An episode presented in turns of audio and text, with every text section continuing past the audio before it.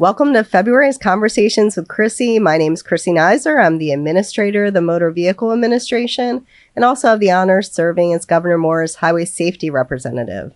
I'm really excited about my guest this month. Colonel Roland Butler, who is the superintendent of state police, and I've had the fortune of working with you for many years throughout your career. Yes, ma'am. Thanks for joining me today. Thank you for having me. I truly appreciate it. I'd like to start there. You have such a great career working up through the ranks. I, I think it would be really interesting for the audience to hear about that. You know, I've been very fortunate. I started with the Maryland State Police back in 1994, and I had the opportunity to experience almost every aspect of the department, working in field operations, uh, administrative services, support services, and then ultimately the superintendent staff. So I think it gave me a pretty good picture of the department and what the troopers go through day to day, and particularly the road troopers that's so important just having that firsthand understanding. And thank you for your service first of all because thank you so to much be a dedicated law enforcement officer for so long it's just it's a great calling and really appreciate that.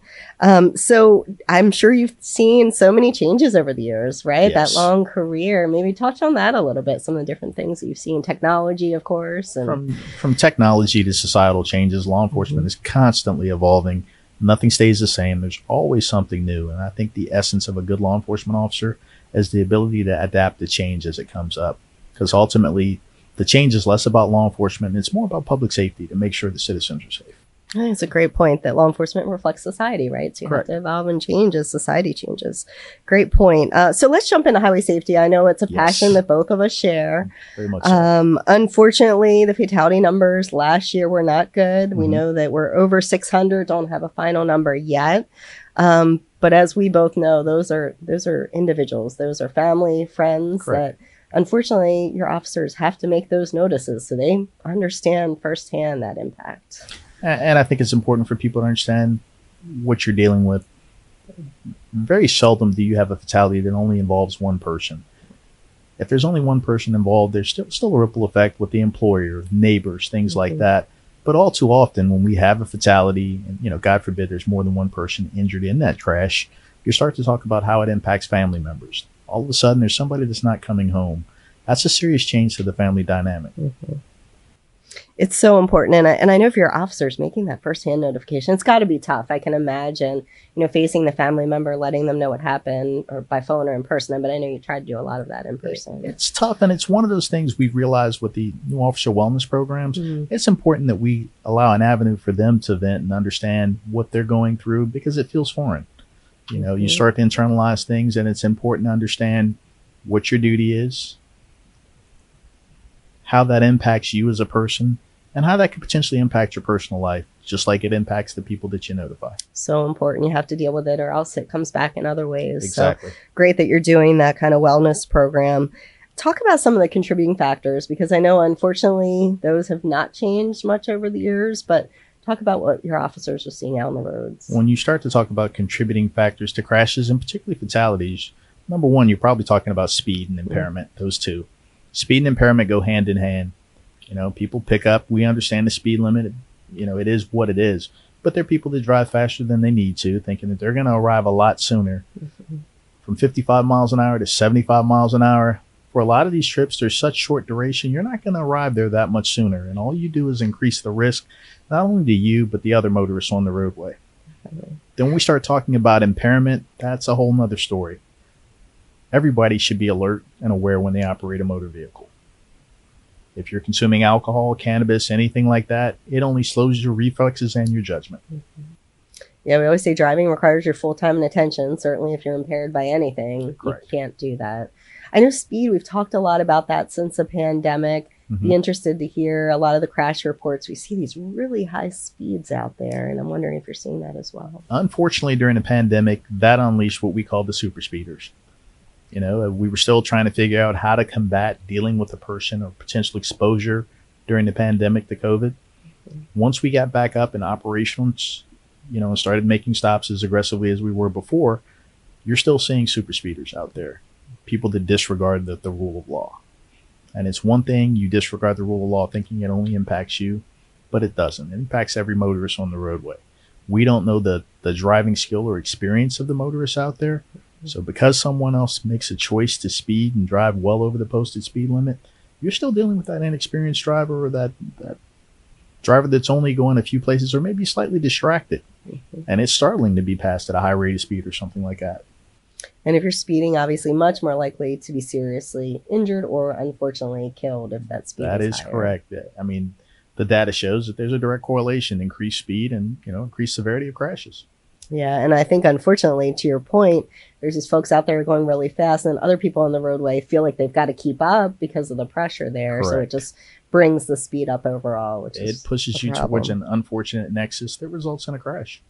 Talk about that distraction a little bit that you just brought up. I know we worry about phones, but there's other things I'm sure your officers see on the roadway. You know, from everything from you know, the cell phone, obviously the biggest distraction everybody knows about. Something as simple as reaching down to, you know, adjust your radio. If you think about reaching down at, you know, 65 miles per hour, the, the vehicle's probably gone a good, what, 95 feet? And it only takes a split second. And Just I think most people spend more than one or two seconds touching for knobs, things like that. Or if you're engaged with conversation, somebody within a vehicle and it gets too intense and you divert mm-hmm. your attention from the roadway it only takes a split second to lose control of the vehicle or to make a contact with another vehicle. Mm-hmm. Yeah, it happens so quickly that any distraction is just so dangerous at this point. Correct. Just put it away so you don't even have that thought in mind. Put right? it away, take your time, and arrive safely. And we talk about our vulnerable roadway users because we worry about them so much, whether mm-hmm. it's a traditional pedestrian or somebody on the side of the road that maybe had a crash or some mechanical issue with the mm-hmm. vehicle, mm-hmm. as well as our bicyclists. Right. It really is a, a profound issue in Maryland and something I know we're all focused on. Certainly. And certainly those higher speeds just even more dangerous when it comes to those vulnerable roadway higher users. Higher speeds do not help the safety equation in any way. Yes definitely. And so I'd like to talk a little bit about the move over law because I'm sure your officers um, see that maybe not being followed. Um, mm-hmm. Certainly, it's now expanded that actually anything on the side of the road. Um, there's a vehicle there, you should be slowing down and moving over. Is it safe to do so? But I'm just wondering if you talk a little bit about do they see that out there on the roadway? Or people following the law? you think there's more education to do? I think there's certainly more education to do when it comes to the move over law that's something that really started out with just officer safety. A lot of law enforcement officers across the nation were being struck when they were on the shoulders on traffic stops. We've seen an evolution of that with other vehicles being struck, stranded motorists, tow trucks, things like that. Now the law requires you to move over regardless. And we are aggressively dealing with that in areas that we see it a lot more often than not. And uh, we set up uh, patrol observations, things like that, to address those issues with people that do not move over. I think it's great, important to bring up a continual reminder. It's a newer law, like you said, and so mm-hmm. we want to make sure people are aware of that. Um, what are some of the things that your agency's been doing to keep the roads safe? I know there's some innovative things with the SPIDRE program. I don't know if you want to talk about that a little bit. The state police has had the SPIDRE team for some quite some time, and that's something we we worked. We looked at the data from crashes. We were looking to target the areas that we seem to, to experience the most DUI related crashes on and that has evolved in us to having a, a, team of subject matter experts. Not only are they out there aggressively patrolling, but they're educating other officers. Mm-hmm. They're providing other officers and other troopers with the ability to detect impaired drivers and take the proper enforcement action, write a solid report, get to court, and get the conviction. That's great. I love how you talk about that data driven approach. We've mm-hmm had partnerships to try to get that Certainly. information out on mm-hmm. uh, zero-md.gov. If anybody wants to go out there and look at the crash data, it's mm-hmm. accessible mm-hmm. and available to everybody. We appreciate that partnership, and the data really has to drive those decisions. You have to. There are not enough law enforcement officers to go around and patrol every road every second of the day. So we have to concentrate on what the data tells us at a given day or given time frame and get out there and be alert and make sure that we're out there looking for those that are in violation of the law and take the appropriate action to get them off the roadway and keep everyone safe. Yeah, SPIDRE is a great effort. And I know you also partner with local jurisdictions as well. Yes, so it's we not just the state police. And we certainly appreciate everything that the team does there. Um, and I know everybody thinks about the four E's, as we call them, of traffic certainly. safety certainly enforcement, but y'all do a lot in education. And you mentioned that, right? Those interactions with drivers are often an education opportunity. Well, I think early on it was re- really the threes. When we added that fourth E, we looked at this thing in a more holistic approach. The education component is probably the strongest piece because not every stop that we make results in a citation. We do issue warnings. We do issue safety equipment, safety equipment repair orders. We look at these as educational opportunities to tell people, hey, your behavior at this point may not rise to a level of citation or it's the trooper or the officer's discretion. However, it could be problematic. Right. That stop could make a difference in that driver's life, or even somebody else seeing that vehicle pulled over might think, oh, "I need to slow down a little bit." So that's that's a really Correct. big impact. You never know at what point in time you're encountering a person. So that warning may be just as effective as a citation in some circumstances, saving a life, educating the individual. And we also hope that they pass that along to someone else, just sharing with friends and family. I happen to get stopped for this, this, and this. Maybe you should concentrate on that also when you drive. That's right. That's right. We talked a little bit about um, impairment, and I want to hit on something which is fairly new, which is cannabis being legal in Maryland. I wonder if that evolution has changed what you're seeing on roadside. Maybe it's too soon to tell, but I just wonder what that looks like from your perspective. Early on with the decriminalization of marijuana, we did see an increase in events concerning people operating motor vehicles under the influence. We understand that people may choose to indulge just like they do with alcohol. The thing that we'll ask them the most is please do not get behind the wheel of a vehicle. Uh, the most important thing, if you're going to consume alcohol or cannabis, you know, find a safe driver, find a designated driver, use a ride sharing program, call a taxi. You know, So many good options, right? you have so many options, and each one of those options could potentially save a life or your life. That's right, because sometimes it's you and sometimes it's the other person, but either way is never a good outcome. Talk about some of the training that law enforcement has done, because this again is is newer, and so you know, um, .08 um, alcohol is well known and trained on, but now we have cannabis to think about as well. Obviously, the, the state police and other academies have introduced that into their training curriculum with the detection of not only alcohol but also cannabis. Uh, for those that are already out in the field, we've done that kind of bringing them back in in an in-service fashion, and we also offer what we call ARIDE, advanced roadside impairment detection and enforcement, and it's meant to be more of a refresher. Because you know, some people they may have been through the academy 10, 15 years ago things are constantly changing. The National Highway Safety Administration often updates what they call indicators for impairment and things like that. Those are things that some officers and some troopers need a refresher on, and also it'll provide that extra little bit of confidence to go out there and do your job. Mhm. I know we've done in partnership some green labs, which is essentially the opportunity to, in a controlled, safe environment, to be able to see what are those signs of impairment so that when you encounter it roadside, you have a better idea. Again, there's a parallel between many aspects the cannabis and also the alcohol. Alcohol early on, it was called a wet lab, where you Mhm. had people that were dosed at specific rates to allow you to give standardized field sobriety tests to see what their response is. Now we moved that over into the evolution of cannabis. We're doing the same thing with green labs. People are dosed in a controlled environment, and it allows the officers and troopers to go give sobriety tests and things of that nature to see what level of impairment they're dealing with or what some of the reactions might be be like. It's one thing to see it on paper, it's another thing to experience it in person. Yeah, I think it's a great opportunity. And, you know, all the training that officers have to go through, if you think about all the things they could encounter Mhm. roadside, um, it's such an important part of it to keep up with the latest trends and new things that are happening. And just like we talked about education, it's not only education for the motorists, it's education for the law enforcement officers also.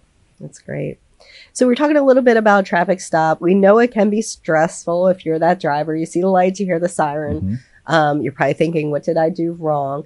Talk about what can the driver do to make it safer for the officer as well as better for themselves, because we know that's a dangerous interaction as well. First and foremost, if you see emergency lights behind you and you hear lights, siren, things, see lights or sirens, things like that, the first thing you want to do is stay calm. hmm Be calm, pull to the side of the road, left side or right side. If you're in a dimly lit area, it's okay to continue at a low speed, maybe turn your flashers on and pull to a well lit area. Uh, if you're really concerned, you can turn on your interior light of your vehicle.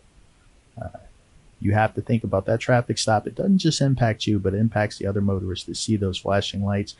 We don't want them to become distracted and create a hazard for either the law enforcement officer or the individual being pulled over.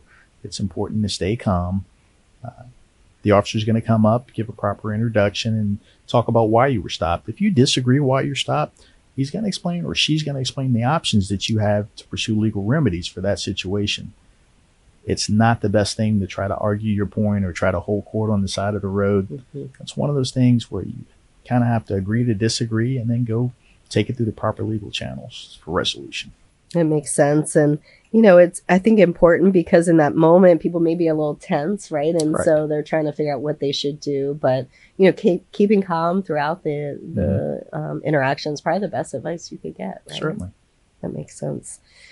And so um, I'd like to talk a little bit more about moving over, but related to work zones in particular, because I know state police has been a real partner in the effort with State Highway Administration and Transportation Authority. And unfortunately, we saw that horrific crash um, almost a year ago now um, on 695 that everybody was really devastated about. And so Lieutenant Governor and the governor have been squarely focused on how do we keep our workers safe. And, and I know you all have an important role there. Uh, certainly. Back on March 22nd, 2003, it's probably the worst work zone crash I have ever seen or heard of in my entire law enforcement career.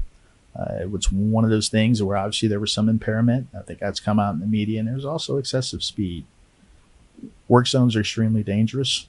Uh, people become distracted looking at workers or other things. It's important that you pay attention when you enter a work zone, reduce your speed, and make sure that not only you get through the work zone safely, the people working in those work zones get home safely. The lieutenant governor has a is charged with developing a commission to examine work zone crashes. I think every law enforcement agency in the state has been rather aggressive with work zone enforcement.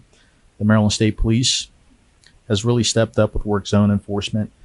Uh, when you start to look at what we're doing statewide, uh, just year to date, we've had 82 work zone initiatives to concentrate specifically on work zones, construction zones, etc. Uh, from those just 82 initiatives alone, this doesn't include regular patrol activity. You had over 1,300 traffic stops. Uh, you arrested 17 people with outstanding warrants and made over 22 DUI arrests. Hmm. If you think about that, someone impaired, be it alcohol, cannabis, or what have you, driving through a work zone, I mean, that's the recipe for tragedy. It's scary. It is. It is. And those same things that we've talked about, to your point, impairment, speed, distraction, even more dangerous in the work zone. And I know we focus, we want to protect the workers. So we've talked a lot about that. But really, when we look at the data, the crashes tend to seriously injure or kill the driver more often than the worker. So you need to look out for yourself as well as the workers. The data is there, and I think if anybody closes their eyes and thinks about the last time they went through a work zone, you didn't. You probably didn't have all the lanes available. There's Mhm. a lane taken away, which creates a little bit of a bottleneck as people merge in. And just imagine trying to do that at an excessive speed or with someone under the influence. That's exactly right. And they change frequently. So you have to you know, Yes. really be alert and, The and traffic patterns are not always the same. That's right. Really good point. Um, at the end of the day, we want to get everybody home safely, and I know that's your mission as well here at State Police. I wonder if there's anything else that you'd like to share with our listeners, whether it's from a highway safety or just a general law enforcement perspective. I think everybody we're so used to commuting back and forth in a vehicle, we take it for granted. And you have to stop and think about the responsibility. Back when we all first started Mhm. driving, there was someone, be it parent, relative, or whoever, that impressed the importance of taking your time, operating your vehicle safely, driving defensively. Those are all reminders that we should have as we start our vehicles and begin our commutes. Because I think everyone begins their commute or begins their journey wanting to arrive safely.